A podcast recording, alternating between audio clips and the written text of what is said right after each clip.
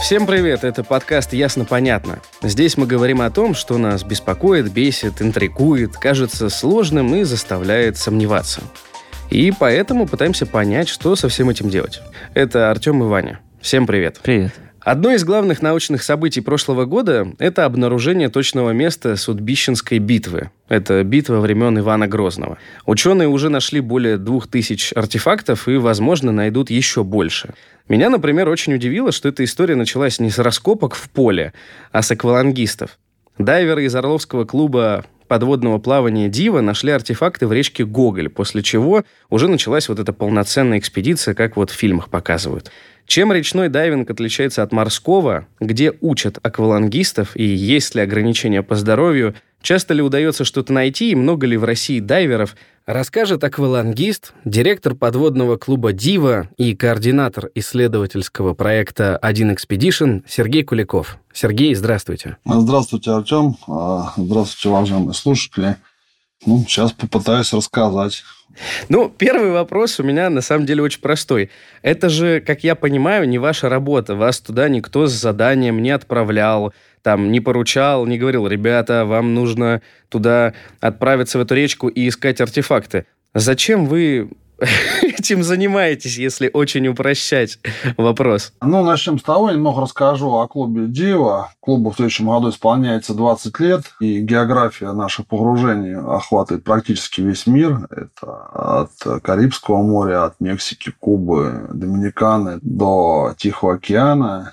И в наших родных краях, чтобы, скажем так, не пересохли жабры, свободное время от путешествий, мы погружаемся, собственно, в наших реках. И на самом деле погружения, ну да, они такие глубокие, да, и как представляют люди красивую картинку с красивыми кораллами и рыбками, да, но тем не менее, чтобы поддержать себя, скажем так, в тонусе, чтобы провести какие-то тренировочные погружения, да, ну, у нас есть реки, и начав погружаться в наших реках, мы поняли, что это такое, ну, скажем так, необследованная, незатронутая часть нашей, скажем, еще и истории. Потому что первые находки, которые мы сделали у себя на Орловщине, они были сделаны в 2009 году. В реке Азуша был обнаружен останки танка «Валентайн», который поставлялся по ленд-лизу. Собственно, тогда, в тот момент мы заинтересовались, потому что, еще раз говорю, поисковых отрядов у нас на самом деле очень много. Угу тех людей, которые занимаются поисками, скажем так, на суше, поисковых отрядов подводных и вообще, скажем так, подводная археология, она у нас не так сильно развита.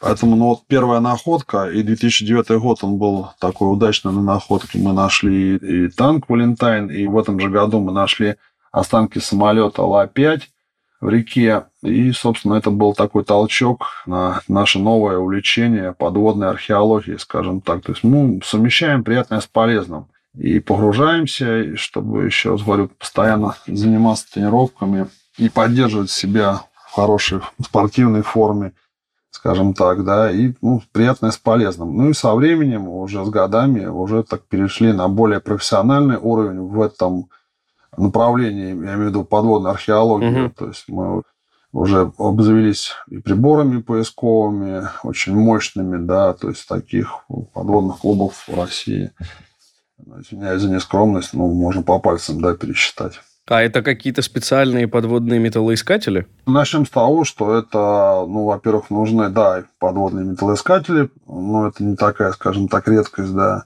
Но в основном сначала проводятся поиски с помощью гидролокаторов бокового обзора, сонаров, потом уже обнаруженные точки, которые обнаружатся с поверхности, они обследуются.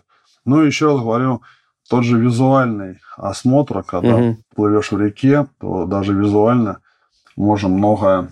Ну, вот тот же танк «Валентайн», который был найден в 2009 году, то есть мы работаем много в архивах, это не просто так пальцем в небо, да, скажем так. У нас есть такая байка, что если мы приедем в любой населенный пункт, в любую деревню, которая находится рядом с речкой или с прудом, то в любой деревне вам расскажут историю, как в детстве они ныряли с башни танка. Поэтому мы все-таки основываемся на каких-то документах, на воспоминаниях. И вот как раз по воспоминаниям бойцов 80-й танковой бригады мы прочитали, что вот между деревней такой и такой, между населенными пунктами механик-водитель по неопытности не попал на, на переправу, и танк затонул. И, собственно, погружаясь в том районе, визуально он был обнаружен. Еще тогда, собственно, приборов у нас никаких не было. Сейчас угу. мы уже так обросли всевозможными приборами. Сейчас мы уже работаем в составе и поисковых отрядов, которые у нас приглашают на вахты памяти. Сейчас мы работаем и в составе уже групп с археологами Института археологии. Вот. То есть мы немножко в этом уровне продвинулись и продолжаем, расширяем свою работу вот в этой области. Потому что, еще раз говорю, моря и океаны, они не исследованы еще очень сильно, а наши реки, ну, не знаю, наверное, вообще не исследованы. И они представляют очень большой интерес в этом плане. Ну вот у меня как раз-таки был вопрос, что ладно, там в море и океане понятно, зачем люди в отпуске там погружаются, посмотреть на рифы, на рыбок. А в речке же вода, наверное, мутная, там самы атакуют, еще что-то явно отличается. То есть как бы у вас опыт-то очень большой и богатый. И какие основные отличия вот вы для себя определяете между речным, например, дайвингом и морским? Не, ну понятно, что да, в море я соглашусь, что флора, фауна совсем другой, и глубины другие не те, ну другая красота. Ну, скажем так, во-первых, вот это состояние невесомости, да, которое можно испытать только под водой и в космосе, да, в реке тут состояние полета. Понятно, что еще, говорю, никаких кораллов, там, ракушек и акул мы не увидим, но, тем не менее, все равно какой-то там рельеф красивый, что-то еще можно увидеть. В любом случае, люди, которые, скажем так, фанаты дайвинга, они испытывают какой-то кайф, скажем так, даже в реке. По поводу видимости, ну да, сейчас, допустим, ну, в наших реках видимость очень плохая, там, ну, в лучшем случае до метра, но ближе к осени, там, август-сентябрь, когда начинает походу более холодно становиться, э, реки становятся более чистыми, ну и все, наслаждение какой-то визуальный все равно можно получить. При этом, еще раз говорю, можно совместить приятное с полезным. Как я говорил, что вот, ну, в наших реках еще очень много что можно найти. И возвращаясь к истории судьбищенской находки, с чего началось все это. То есть у нас возник такой проект по обследованию малых рек, по обследованию волоков. Это, то есть, древности главными путями сообщения – и в Орловской области, в частности, являлись большие и малые реки. Реками ходили войной, по реке вели торговлю. Собственно, конные повозки стали распространяться лишь там, с XI века. Да. До этого основным средством перевозки грузов были ладьи и челны. И вот на водоразделах между судоходными реками существовали волоки, где кратчайшим путем, собственно, перетаскивались по суше суда и грузы с одной реки на другую. И вот один из таких путей атаки к Дону проходил на территории Орловской области. Ака, Зуша, потом этот Волок, Любовша, Сосна, Дон. И, собственно, почему внимание упало на реку Гоголь, потому что там рядом проходил Муравский шлях, собственно, и сопоставив как бы пересечение и вот это географическое расположение Муравского шляха и реки Гоголь, ну, мы понимали, что в том районе как раз вот эти торговые водные пути, они пересекались. И, собственно, проводя там тренировочные погружения в апреле 2021 года, вот и были обнаружены первое это копье, да, и потом предметы, напоминающие наконечники, все остальное. И в этот же день, ну, посчастливилось, что Олег Александрович Радюш работал неподалеку, в Орловской области. Это сотрудник РАНа, да? Да, сотрудник Института археологии РАН. Мы давно уже дружим. Мы, собственно, позвонили ему, и он приехал к нам на место погружений, где мы стояли лагерем. Вот. И когда он увидел те предметы, которые мы подняли, то, ну, наверное, минут 5-10 он такой сидел, просто молча смотрел и не верил своим глазам.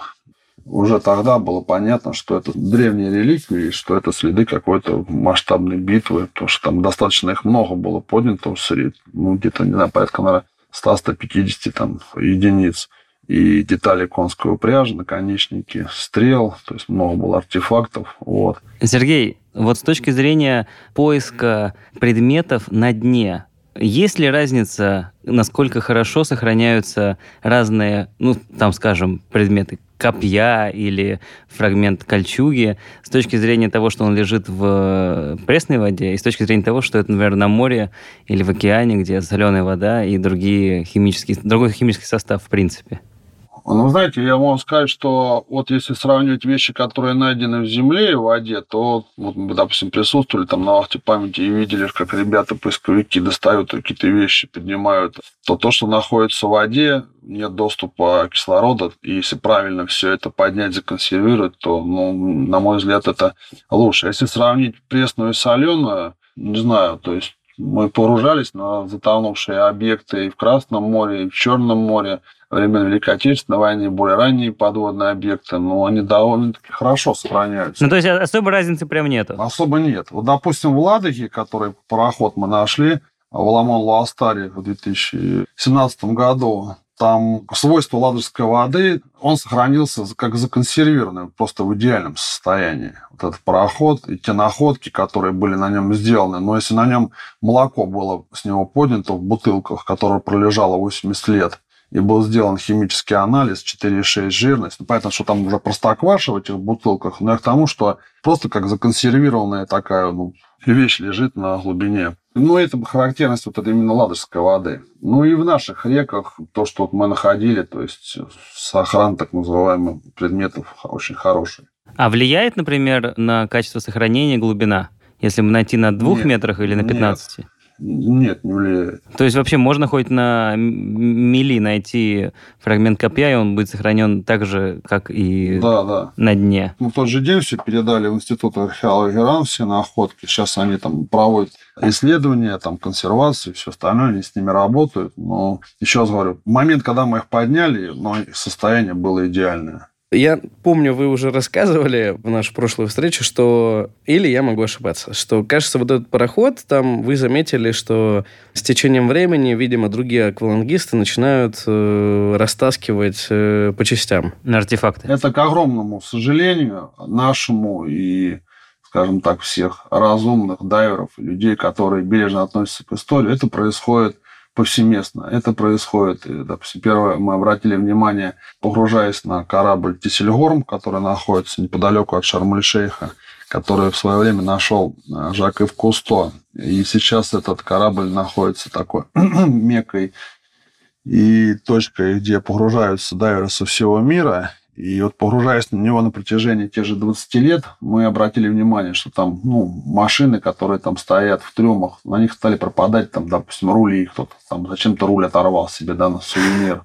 И то же самое с нашим пароходом Улан Ластаре. Мы до сих пор не распространяем его координаты, но уже многие дайв-центры, скажем так, ну, по нашим фотографиям срисовали, где он находится, где он лежит. И мы видим то, что некоторых вещей, то есть у нас есть фото и видео зафиксировано да, в момент обнаружения этого корабля, угу. и спустя там 2-3 года, погружаясь на него, мы обратили внимание, что некоторых вещей на этом пароходе уже нет. Для чего это сделано? Люди, которые, наверное, сейчас меня услышат, они могут узнать себя. Ребят, ну это все-таки неправильно, не делайте так. И какой-то сувенир, который вы подняли с этого парохода и поставили в себе в клубе, в офис и рассказываю всем, что какие вы крутые. Ну, я считаю, что другие дайверы, которые погружаются и будут погружаться на него, мне кажется, все-таки этот предмет более э, прикольнее смотрелся бы именно на корабле. А можно ли такой формат дайвинга назвать черным дайвером, как э, по соотношению, там, я не знаю, с черными археологами и прочими ребятами? Да нет, ну как, ну, это раз объект, который, ну, не, это не секрет, это не тайна, то есть о нем официально везде заявлено, про этот пароход, про эту бухту, это снят документальный фильм. Фильм сейчас транслируется уже несколько лет на Океан ТВ, это не секрет. Это просто, ну, скажем так, зависит, наверное, от воспитания. У нас же люди такие, что, говорю, ну, вот оторвать какую-то там открутить какой-то болт медный, да, или какую-нибудь там вешалку сломать в каюте и положить у себя дома, и потом всем хвалиться, что этот болт или эта вешалка с корабля, от человека. То есть такого формата, как черные дайверы, его не существует? Или все-таки есть? Да, наверное, есть. Которые за сокровищами ныряют? Да, конечно, есть. Так же, как и черные копатели, существуют, наверное, и черные дайверы, я так думаю. А как вот в профессиональной среде относятся к людям, которые Ну, например, приходят к вам в клуб и говорят, Сергей, я вот знаю, что был пароход такой, он золото Колчака пытался спасти от красноармейцев. Давайте сейчас вы меня научите, и мы все вместе поедем его искать. Вот, вот часто ли встречаются такие персонажи, как к ним относятся? И вообще много ли вот э, таких мечтателей, которые думают, что найдут клад? Мечтателей очень много. Люди, приходя учиться, ну, вот был случай, наверное, не знаю, год, наверное, назад, когда человек пришел ко мне учиться, и он постоянно, ну, знает, что мы занимаемся археологией, он мне начал задавать вопросы там по, ну, по моделям металлоискателей подводных, там, по другим приборам. Ну, понятно, что человек интересуется этим неспроста. Да, вот. Я мне в конце концов говорю, ну, друг мой дорогой, а что такое интересно, скажи. У меня всю жизнь была мечта, вот у нас, ну, в любом городе есть какие-то пляжи, да, общественные, и ну, там, ну, вероятнее всего, что люди теряют какие-то там цепочки, сережки, все остальное, да. Вот этот товарищ, вот у него была такая мечта с детства научиться заниматься дайвингом, и потом, там, скажем, по осени, по весне вдоль пляжа нырять с металлоискателем и искать вот эти потерянные, скажем так, сокровища. Ну, это небольшой профит-то так, если в сумме. Или что, там можно набрать так порядочно? Ой, сказать честно, я этим никогда не занимался. Ну, как бы люди бывают там знакомые обращаются иногда, а, там, ну, там кто-то что-то потерял. Кольцо обручальное. В ванной. Ну, да, да, бывает такое. Кто там телефон уронил, там, всяко бывает. Вот. Слышу, что там чуть ли не существуют целые ну, не знаю, насколько вот они черные и белые, но такие целые коллективы, которые весной передвигаются по каждому городу, и в районе вот этих общественных пляжей они с металлоискателями вот именно Шатуны. потеряны. Да, вот это все это ищут. А когда, скажем так, у них перерывы, они идут в фонтаны, и там выгребают мелочь, мне кажется. Ну, там металлоискатель не нужен для того, чтобы в фонтане выгрести. А вот с точки зрения, опять же, кладов, мне кажется, в любом городе, в любом поселке, не знаю, есть обязательно какие-нибудь места, которые имеют некоторый флер мистики. Вот я как бы жил во Владимире, и у нас там как минимум было несколько мест, именно озер, там каких-нибудь каких-то таких мест, где говорили, что якобы вот здесь вот, ну вот, например, у нас есть озеро, оно называется стандартно, как и в большинстве мест, бездонное. Потому что угу. там угу. якобы на этом месте стояла церковь, и вот она ушла под воду, и вот какие-то дайверы там ныряли, и напоролись на кресты, и погибли угу. там. Вот мне кажется, я эту байку слышал не только про там озеро во Владимирской области, а мне кажется, у многих. Вот с точки зрения таких вот историй, это вообще реально? Эта история в каждом городе. Да-да-да. И в нашем городе есть такое же озеро, да. где также провалилась церковь. Вот один в один, вот слово в слово, ага. как вы сейчас рассказывали, эта история есть у нас. Я еще раз говорю, приезжая в любую деревню, но общаясь с местными жителями, то есть вам в любой деревне расскажут про утонувшие колокола, про, ну, в основном вот у нас здесь, ну, были бои, и по, именно по реке Ака проходила линия фронта, и в каждой деревне расскажут, что в детстве там либо он сам, если человек пожилой, либо его там папа, либо дядя, либо брат, э, ныряли с башни танка, они угу. цепляли сетью за башню, и в свое время мы такие, на такие, скажем так, истории Выезжали, нам звонили, мы собирали такую мини-экспедицию, собирали лодки, баллоны, там все остальное, выезжали. Ну, где-то раз на пятый, ну, ребятам же интересно, да, когда приезжают там ребята с баллонами, они так, ну, такое шоу у них там, да, посмотреть. Угу. Естественно, там, да я забыл, да дядя Коля умер, а может, в другом месте. Вот. Ну, в 99% случаев это оказывалось именно легендами. Единственное, один раз, вот когда Лопятый был обнаружен. Там тоже проверялась информация архивная по, именно по танку. И когда мы меняли баллоны на берегу, местный там дедушка набирал воду из родника. Это, ребят, что ищете? Ну, как всегда, танк. Вот. Он говорит, ну вот там чуть ниже, мне отец рассказывал, что во время войны самолет подбили, он врезался в берег и, скажем так, сыпался в воду. И вот это единственный раз, когда, погрузившись там, на самом деле мы его обнаружили. А вы вот, когда вы погружаетесь, о, самолет, или там нужно тоже нет, покопать? Нет. Ну, понимаете, тоже вот люди думают, вот танк, да, вот прям погрузился, и на дне стоит такой, как на пьедестале танк. Ага. Да нет, на самом деле во-первых, очень много уходит в грунт. Все зависит от грунта. Если, допустим, там песочное дно, то большая вероятность, что вся техника и большинство запчастей, если она взорвана запчастей, она будет в грунте. приходится специальным там водолазным инжектором это размывать. Приходится там две недели сидеть под водой, скажем так, дежуря, там, разбивая лагерь на берегу, когда организуется уже экспедиция, берутся все документы необходимые на поиск. И все это размывается, чтобы все это извлечь. То есть такого, чтобы лежало у нас вот на поверхности, я не могу припомнить. Тоже самолет. А это, опять же, в нашем воображении, да, что самолет лежит на дне. Mm-hmm. Это груда деталей. То есть он ударился, он рассыпался, в одном месте лежит фрагмент двигателя, в другом месте лежит фрагмент там, фюзеляжа, крыла, что-то еще. И все это по кусочкам, по частям все это собирается.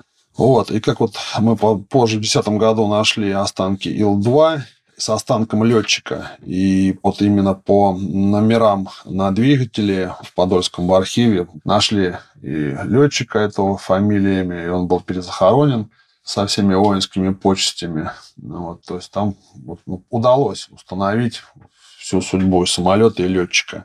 Вот с Ла-5 и с танком, ну, к сожалению, такой возможности не получилось. Возвращаясь к истории про кресты, которые дайверы якобы наткнулись и там погибли. Ага. Вот насколько это реально и какие в таком случае, если это абсолютно нереально, ну, как мне кажется, какие есть опасности вот именно э, нахождения, скажем так, на глубине, ну и, соответственно, вообще, в принципе, в поисковых работах? Ну, не только в поисковых, ну, в дайвинге. Вот как один мой знакомый приятель, инструктор, э, говорил, утонувших игроков в гольф не бывает. Утонувшие дайверы к сожалению, встречаются, но если соблюдать все нормы и правила, то это безопасный вид спорта. То есть, если вы прошли обучение в сертифицированном дайв-центре, все как положено, то есть прошли, ну, там мы к этому еще вернемся, как это все происходит, и вы погружаетесь, соблюдая все нормы и правила, там, с напарником, да, то есть, ну, все как положено, скажем так, то вы не зацепитесь ну, образно говоря, там в кавычках за какие-то кресты. У нас, допустим, был случай в Орловской области, когда там товарищ, я не знаю историю, проходил вообще ли он курсы, но смысл был в том, что он с баллоном в какой-то там мутный пруд погрузился, где-то там зацепился за что-то и не смог распутаться, выплыть, ну, собственно, человек погиб. Тут как бы он нарушил все, как я вначале сказал, он нарушил все нормы и правила. Вот. А если вы погружаетесь и делаете все как положено, то это все как бы безопасно. Ну, а топ-3 причины, там, разгерметизация или, там, не знаю, вот вы сказали, запутался за что-то. Я так понимаю, что, наверное, одному лучше не погружаться, чтобы не произошла вот эта история, как с этим другом, чтобы кто-то мог помочь спуститься, поднять там и так далее. Поэтому мы учим людей. Я как инструктор, я провожу курсы, на которых мы рассказываем, что погружаться нужно только в составе группы. Погружаться нужно обязательно с напарником, да, то есть мы не занимаемся вот такими одиночными погружениями и это чревато, это опасно. Я повторюсь, что если еще соблюдать то, что вы прошли на курсах, вы выслушали, получая сертификат, если всему этому ну, соблюдать все это, то все будет хорошо с вами. Ну тогда, чтобы далеко не отходить от вопроса об обучении, где учатся на дайверов, чему там учат и в чем как бы разница между, не знаю, наверное, обучением в России, на Западе? Есть ли у нас какие-то международные стандарты, которым нужно соответствовать? Там, чтобы вот вы приехали, как вы говорите, мы вот в Шарм-эль-Шейхе были, и чтобы там, не знаю, показали вы свою справку, как права показывают, вам сказали, ладно, Сергей, погружайтесь, так уж и быть. Или там у вас написано в правах, например, только пресная вода. Ну, Только речки, да? Ну, да. Существует масса школ по всему миру международных. И у нас в России существует национальная дайв-лига. Она была основана в 2003 году братьями Юрием и Александрами Бельскими.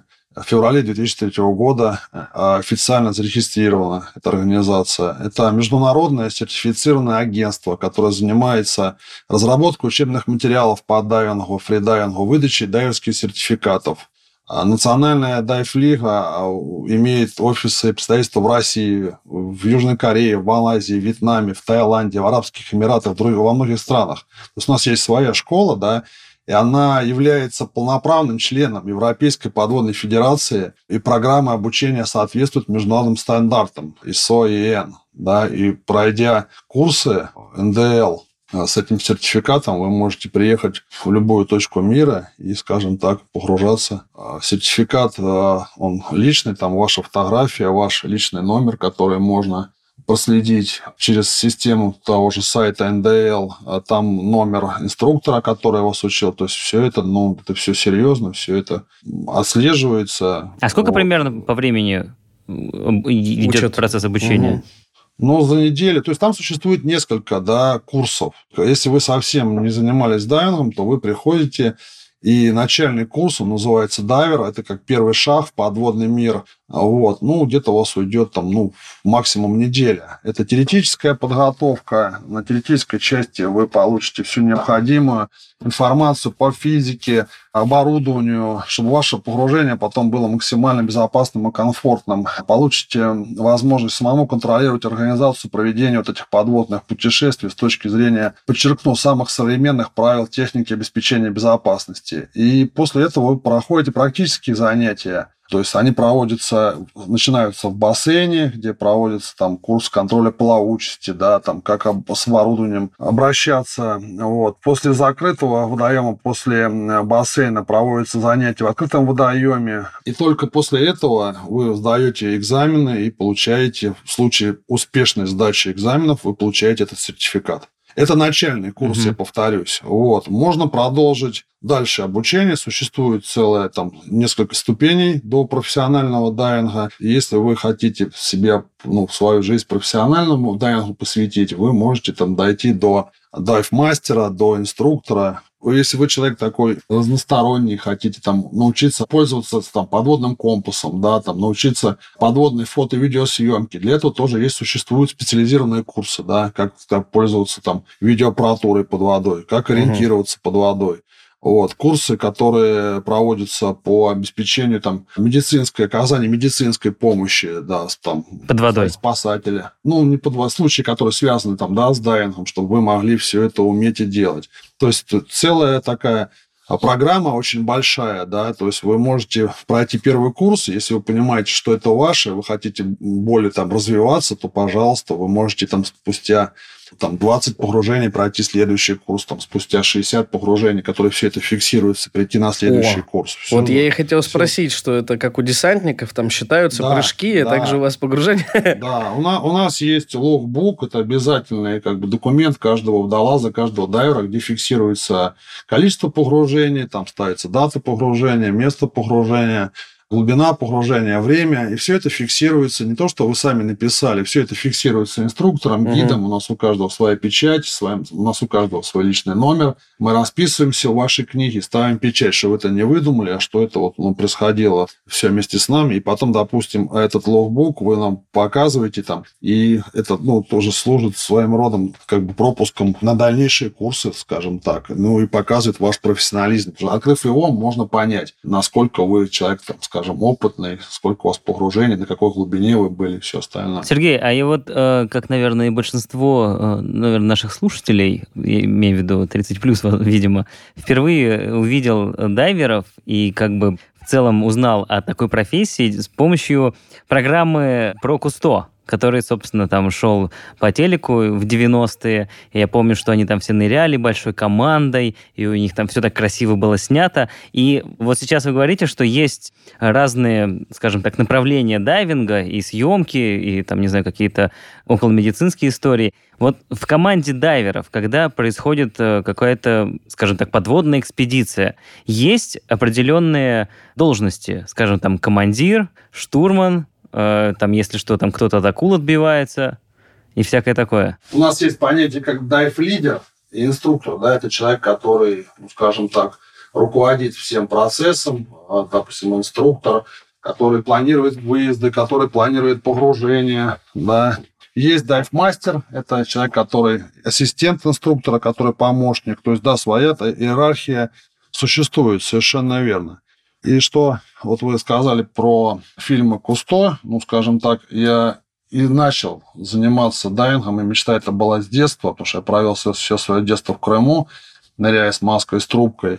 И, скажем так, фильмы Кусто, они тоже очень сильно повлияли на мое увлечение, теперь уже, скажем так, на смысл моей жизни, чем я занимаюсь больше 20 лет. Но с точки зрения вот каких-то вот именно, я имею в виду, внутренних профессий, вот, скажем так, ныряет, я не знаю, там шесть человек, вот у них есть лидер, есть его напарник и еще четыре человека. У них есть какие-то определенные роли, как, скажем, там, я не знаю, космонавтов выпускают в космос, у них прописано на много месяцев вперед, что они делают, они там все репетируют, что, что как. А здесь там вот человек один с пилой, второй с компасом, третий... Специалист по правому берегу, специалист ну, по так, левому берегу. Один с Не, ну видеокамерой. Вот, вот мы сейчас Сейчас мы выезжаем на Ладожское озеро на очередную экспедицию. У нас есть эм, дайверы, есть профессиональные водолазы. Это немножко отличается от, от дайверов.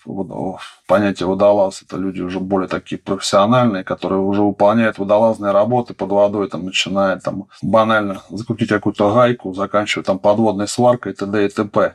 Вот. И у нас у каждого, ну да, какие-то свои задачи стоят. Там, у дайверов одни, у водолазов другие. Существует группа водолазного обеспечения. Это люди, которые находятся на берегу, но тем не менее, которые обеспечивают, начиная с, ну, банально там помочь водолазу одеть гидрокостюм. То есть у них тоже такая, ну, скажем, нелегкая работа. Они полностью обеспечивают нашу безопасность и помогают нам в погружениях в экспедиции. Поэтому у нас есть э, свой штатный доктор в группе водолазной.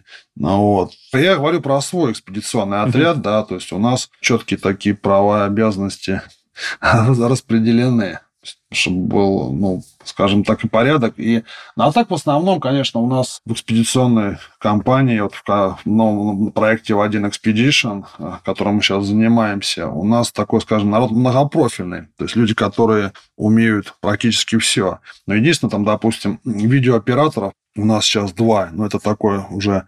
Не каждый может стать профессиональным видеооператором, как бы и наземным, и подводным. Тут нужно иметь и определенные навыки, да, ну и какую-то призвание к этому, допустим, да, но снимать хорошо не каждый может. Поэтому вот у нас еще, повторюсь, два специально обученных видеооператора в составе. Сергей, а вот по здоровью, раз уж разговор за 30 плюс пошел, я спрошу, что мне ближе.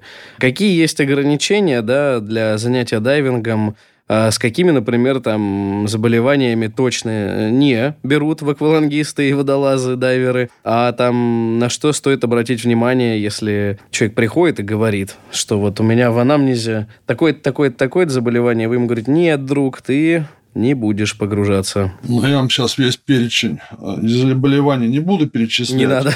Ну, в общих чертах, допустим, если у вас астма, да, там приступ астмы под водой, сердечные заболевания. То есть, но я вам объясню, как это происходит. Вы приходите, и у вас медицинский опросный лист, угу. да, где вы ставите графа, есть у этого заболевание или нет. Если вы ставите в этой в графе, где по заболеванию прописано, что оно у вас присутствует, то только с разрешения вашего лечащего врача. О как? Да, только так. И вот. Вы ставите свою подпись под всем этим еще раз говорю, там даже в этом опросном медицинском листе, какие лекарства вы принимаете, если вы принимаете, то есть к этому очень все серьезно подход. Да, существуют, к сожалению, ограничения, вот, но сейчас вот очень сильно даже в России развивается парадайвинг, где погружают людей с ограниченными возможностями, поэтому... Медицина не стоит на месте. Да, не стоит, совершенно верно. Но сейчас говорю, какие-то ограничения есть, и только вот если они, не дай бог, у вас они есть, вот ваш врач должен вы должны прийти со справкой, что он разрешил, либо все-таки вам нельзя. А есть какая-нибудь разница с точки зрения погружения ну, там, в пресную или в соленую воду, наверное, с точки зрения температуры. Вот мне всегда было интересно, когда дайверы погружаются, ну, то есть такая подледный дайвинг, где, кажется, вообще какая-то погружаешься в бездну, там темнота, ничего не понятно, еще и холодно. А когда где-то там летом, где-то на море, такой еще думаешь, ну да, в принципе, неплохо. Или это тоже разные категории дайверов должны быть обязательно? Это вы проходите еще один отдельный спецификацию, курс, называется Ice Diving да, вы проходите еще один курс, который называется Dry Suit, сухой костюм, потому что а, в теплой воде вы погружаетесь. Но это, опять же, сейчас буду немного такой теории да, рассказывать. Mm-hmm. Вы погружаетесь в неопреновом костюме в теплых морях, а уже в холодных морях, как вы сказали, подледный дайвинг, там уже используются более профессиональные костюмы сухого типа. Вот, на них нужно пройти тоже специальный курс небольшой. И подледный дайвинг, то же самое проходится курс, даются экзамены, вы получаете сертификат Ice Diving, и, пожалуйста, на Байкале очень красиво, подледный дайинг, то есть вот лед, что образует такие очень красивые фактурные узоры, mm-hmm. то есть очень красиво это посмотреть.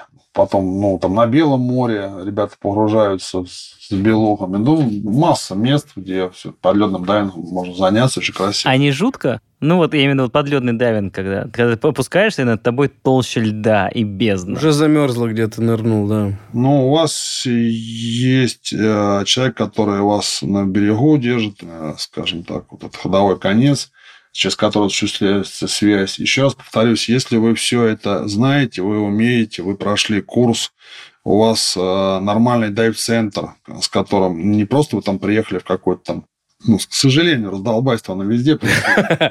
Вы приехали, там Вася вам сказал, давай там пропилим сейчас майну, да, и там нырнешь, и все будет хорошо, тебе подлет. Медведя белого увидишь. Да, и там, или увидишь там купола, да. Затонувшей церкви. Церкви, которая провалилась, да. Все же они вот. так строили вас, плохо. Да, то это может закончиться трагично. А если вы приехали с сертифицированным дайв-центром, да, где инструктора опытные, которые умеют этим заниматься, допустим, ну вот на том же на Байкале там Геннадий Мисанов, который занимается всю жизнь этим, профессионалом техническим дайвом занимается, мы к нему в гости ездили, организовывали экспедиции, то, ну, это, это наслаждение. Ну, конечно, есть какие-то элементы экстрима, да, понятно, что вы находите над вами толще да, и что угу. это посложнее, чем, скажем так, просто в теплом Красном море погружаться. Угу. Вот, ну, свой какой-то кайф в этом тоже очень есть. Это так, как это погружение в пещере, скажем, то же самое. А опять же, вот с точки зрения глубины, это же тоже разные категории, получается, дайверов? Естественно. Вот о чем я говорил чуть ранее, курс дайвера, он, когда вы проходите начальный курс, он дает вам право погружаться в составе группы на глубину до 18 метров. Вот. Если вы хотите дальше себя развивать, то вы можете пройти там курсы до 40 метров. Это уже такой считается профессиональный? Нет, не профессиональный, это еще любительский дайвинг. Профессиональный – это технический дайвинг, это уже большие глубины, там 100-100 с лишним метров. Это уже тоже совершенно другая история, но это нужно иметь очень большой опыт и уже потом пройти уже эти технические курсы, если вам это нужно. Угу. Все зависит от вашего желания и от ваших, скажем так, от ваших увлечений, для чего вам это нужно. Одни люди там, допустим, но мне есть знакомые, которые, ну, таким образом, скажем так, ну, самореализуются, да, и он мне там, я погружался на 100 метров, молодец. Да, он там почитал кучу учебников, он там сдал кучу экзаменов, он купил супердорогое оборудование, да, я, ну, снимаю шляпу, то есть это, ну, это такой труд, да, чтобы этого достичь. Но вот он достиг, он погрузился на 100 метров. А для чего ты это сделал? Ну, вот я достиг такой глубины. Допустим, когда у вас есть цель погрузиться на какой-то там, обследовать какой-то корабль, да, посмотреть, который лежит на большой... Ну, это моя точка зрения, личная, да. То есть, я, когда люди приходят там, с какими-то, задают вопросы, а можно ли я вот это? Я, ну, в первую очередь спрашиваю, а для чего тебе это нужно, ты объясни. Если какая-то есть цель, ну, да. А многие приходят, ну, говорю, бывают такие, которые ну, для реализации, там, доказать себе что-то, не знаю. А на какую максимальную глубину э, погружались вы и на какую вообще возможно? 40 метров с нашими сертификатами. Угу. Вот. То, что глубже, это уже технические тоже. Ну, то есть, грубо говоря, вы такие погружаетесь, погружаетесь, такие, о, 40 метров, всего не метра ниже. Ну, то есть где-то там на середине зависли. То есть, да, как, как вы контролируете, да, а вдруг, а вдруг 41 действительно, что теперь, сертификат Прово- Провокационные вопросы, У нас э, существуют подводные компьютеры, у нас существуют аналоговые приборы, дублирующие, на которых показывается глубина, ну и все э, жизневажные, скажем так, значения для погружения и, допустим, на том же на компьютере можно установить э, на такая, такая настройка 40 метров по глубине, он будет издавать сигнал, и вы, досмотревшись, скажем так, на какую-то там черепаху или там, ну, забыв про прибор, он начнет сигнализировать, вы mm-hmm. обратите внимание, он вам напомнит, что вы достигли максимальной глубины вашей. Mm-hmm. То есть техника продвинулась и ушла очень далеко в этом плане. А на какую максимальную глубину человек погружаться вообще может? Есть зафиксированный рекорд? Ахмед Габр из Египта 300 с лишним метров, 318 метров 25 сантиметров рекорд ага. Гиннесов по погружению. А у меня тоже провокационный вопрос. А сколько стоит, например, там базовое оборудование, чтобы начать с вами, например, тоже кататься, ну, если не в экспедиции ходить, то хотя бы там в тренировочными, да, погружениями заниматься, так как вы сами говорили, вы в форме себя держите и регулярно стараетесь, чтобы погружение Ну и, собственно, было... да, товарищ ваш, который имеет дорогое оборудование, Дорогой а сколько у него? Сколько? Для сравнения просто? Ну да. Квартира в Москве, полквартиры в Москве. Ну, вопрос один из самых распространенных, когда люди приходят учиться. Я вот как-то, у меня много друзей есть и скайдайверов, и людей, которые в хоккей играют. Ну, знаете, вообще любой профессиональный спорт, он как бы не дешевый, да? Да, это Но понятно. Вот разговаривая с теми же хоккеистами, ну, в прошлом году, они говорят, там, ну, там 15 тысяч, там какая-то средняя цена клюшки, это расходник, который выкидывается, да, и так посчитав все их оборудование, ну, дайвинг можно даже и попроще, чем хоккеисту нарядиться, скажем так. Но на сегодняшний день я не могу вам сейчас вот в ходе э, сегодняшних цен сказать, сколько это будет стоить, потому что каждый день все меняется. Вы понимаете, да, о чем я говорю? Ну, в прошлом году, например. Ну, в прошлом году, я думаю, начнем, так скажем, с 60-70 можно было одеться полностью. О, ну это Но вполне. опять же, вы не, вы не забывайте о том, что всегда везде существует система проката. Ага. А, вот. Вам, вам достаточно купить, ну, допустим, какой-то там комплект номер один. Гидрокостюм, это ваша гигиена, да, вы одеваете его. Вот, вы можете купить себе маску, трубку, ласты, скажем, ну, такой минимальный, скажем так, набор, который совершенно сносных, адекватных денег стоит. Угу. И приехав в любой дайв-центр, приличный, да, вы можете взять на прокат оборудование. Допустим, выезжая в Шарм-эль-Шейх, если я не ошибаюсь, вот дайв-центр, с которым мы погружаемся, прокат снаряжения, полностью прокат снаряжения на 5 дней стоит 100 евро. Угу. Вот. Поэтому, если вы, допустим, погружаетесь раз в год, выезжаете, а есть смысл ли вам покупать все свое? Понятно, это когда вот вначале начинаешь, естественно, всегда берешь на прокат, и там и, и, там и лыжи, и доски, если начинаешь кататься. Но потом, естественно, когда появляется опыт, желание, интерес, хочется иметь свое хочется уже иметь свой такой комплект. И вот вы сказали, что у вас есть товарищ, который, собственно, ныряет глубоко, и у него и хорошая такая... Ну, там уже идет э, счет на тысячи, там, несколько тысяч там, евро, да, там это очень дорого технически дайвинг, скажем так. А в чем конкретно отличается, то есть, э, там что, э, ну, более это... легкие... Нет, там более сложное оборудование, и дыхательные системы, система баллонов, и всего остального. Ну, это просто я сейчас вам буду такой опять курс э, проводить, долго все это рассказывать. Ну, вы понимаете, да, там, если сравнить э, обычный легковой автомобиль, да, и какой-нибудь автомобиль для ралли, угу. вроде два автомобиля, да, но обычный автомобиль там стоит одних денег, а какой-то там раллильный или гоночный автомобиль, он стоит уже сумасшедших денег. Ну, наверное, здесь также можно сравнить. Uh-huh. То есть и, и с одним и с другим можно погружаться, но разные задачи, скажем так. А э, зависит от глубины еще, какое на вас снаряжение? Конечно. Ну, то есть там на 10 метров и на 40 метров это разное снаряжение? Нет, это одно и то же. Ага. То есть это когда вот уже дальше 40? Когда уже вы занимаетесь техническим дайвингом, там уже и подводные компьютеры, уже немного другая ценовая политика, и там, ну, уже там разница есть. Угу. А что 10, что, что 40, это... Единственное, там, вот, допустим, мы затронули тот же пещерный дайвинг, тот же там подледный дайвинг, там тоже будет подороже. Угу потому что там и костюм сухой, он дорогой, и дыхательный аппарат зимний, который специально там устойчив к холодным температурам. Там есть различия между теплым, скажем, для теплых морей и холодноводным. Все от ваших фантазий, от вашего желания. Ну, так, собственно, мне кажется, в любом спорте, также и у скайдайверов, у бейсджамперов, там, не знаю. Причем, я еще повторюсь, там у скайдайверов, там ребята рассказывают, там система их стоит ну, мне кажется, даже дороже, чем у нас все это. Да это как у меня друг, он баскетбол любит, вот э, я ему говорил, ну а что твой баскетбол? Вот это я понимаю, купился мячик и играешь, он говорит, а ты знаешь, у профессиональных баскетболистов сколько кроссовки вот, стоят? Вот.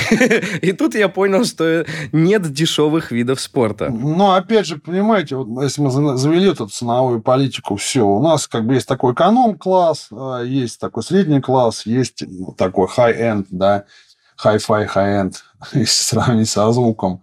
Поэтому, опять же, некоторые приходят люди, мы уже говорили, да, я говорил ранее о самореализации. Некоторые в дайвинге, как в любой э, отрасли, а это целая индустрия, да, это целая такая большая индустрия, дайв-туризм, дайв-снаряжение и все остальное. Каждый год меняется какая-то линейка снаряжения. Там был костюм с синими ставками, на следующий год там его сделали с оранжевыми, там была молния сзади, ее сделали впереди, но я образно говорю, да, и уже это везде написано там в журналах модных, на выставках, что это модель 22 года.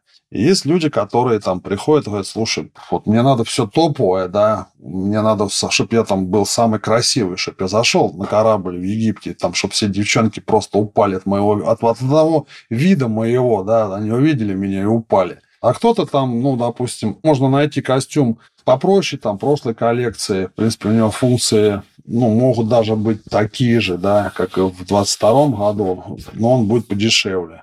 То есть, опять же, тут это от, от вас зависит. Ну, это логично, потому что у нас все-таки воды на Земле больше, чем суши. Да. И, соответственно, как бы, естественно, странно не осваивать такую большую территорию. А у меня вот, исходя из этого, такой вопрос. А есть ли места на планете, где нырять нельзя? Ну, допустим, не знаю, что пришло первое в голову, в прошлом году мы были на Камчатке, и мы так совместили и дайвинг в Тихом океане, и когда вернулись с океана, мы несколько дней посвятили немножко нестандартному увлечению для дайверов восхождение на вулканы. Угу. Ну вот, поднявшись на один из вулканов горелых, Горелый называется, то есть мы там увидели озеро внизу. Ну, первая, конечно, смысл была, задали э, гиду вопрос, а можно ли туда погрузиться? Он сказал, сваритесь. Ну, там какой-то, да, там химический состав, не очень э, мы там смогли бы выжить. Ага. Ну, а, например, вот есть с точки зрения там альпинистов и, скажем так, тех, кто все-таки сушу изучает, есть места, скажем так, заказники или какие-то такие места, где, ну, просто даже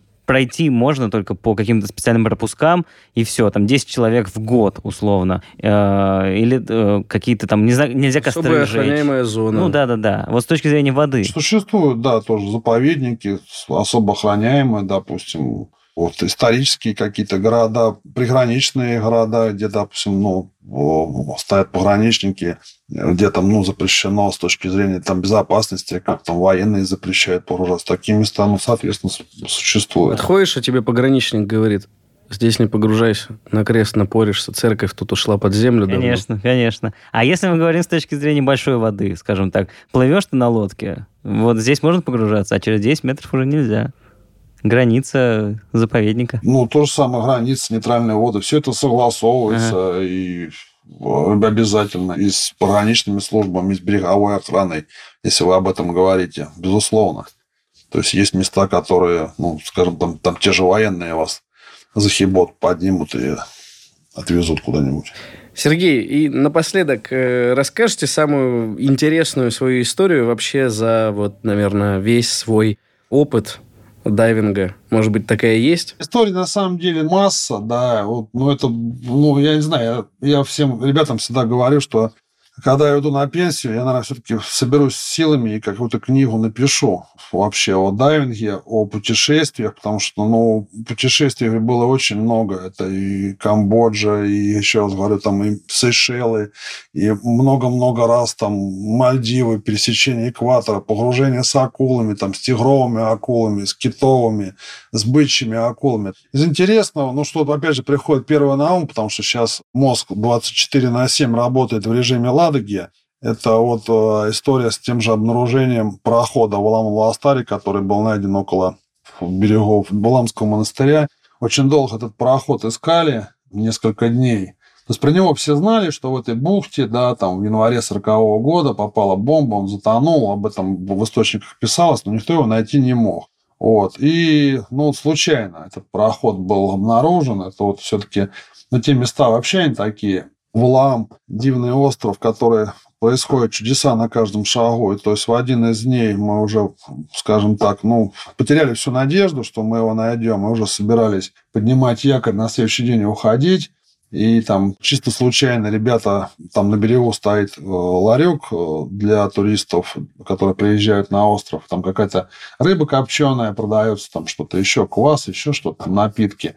Вот, ребята, мы стояли на якоре, они поплыли на этой лодке, скажем так, за продовольствием, плыли обратно в сторону корабля, ну и один там из наших товарищей, а что мы просто так плывем, давайте все-таки сонар еще раз включим. Включили сонар и точ- точно попали на корабль.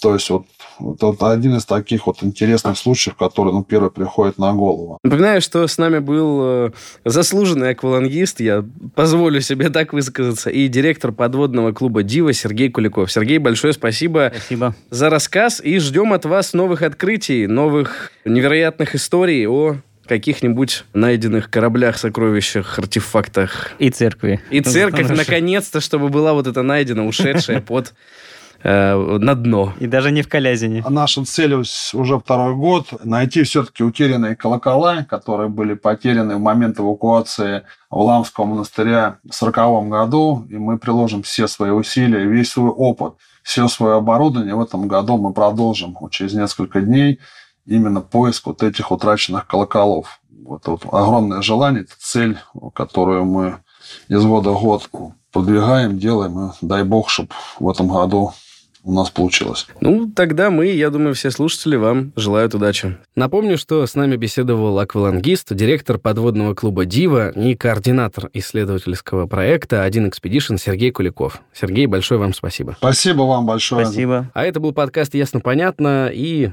вели его Артем и Ваня. Всем пока. Пока.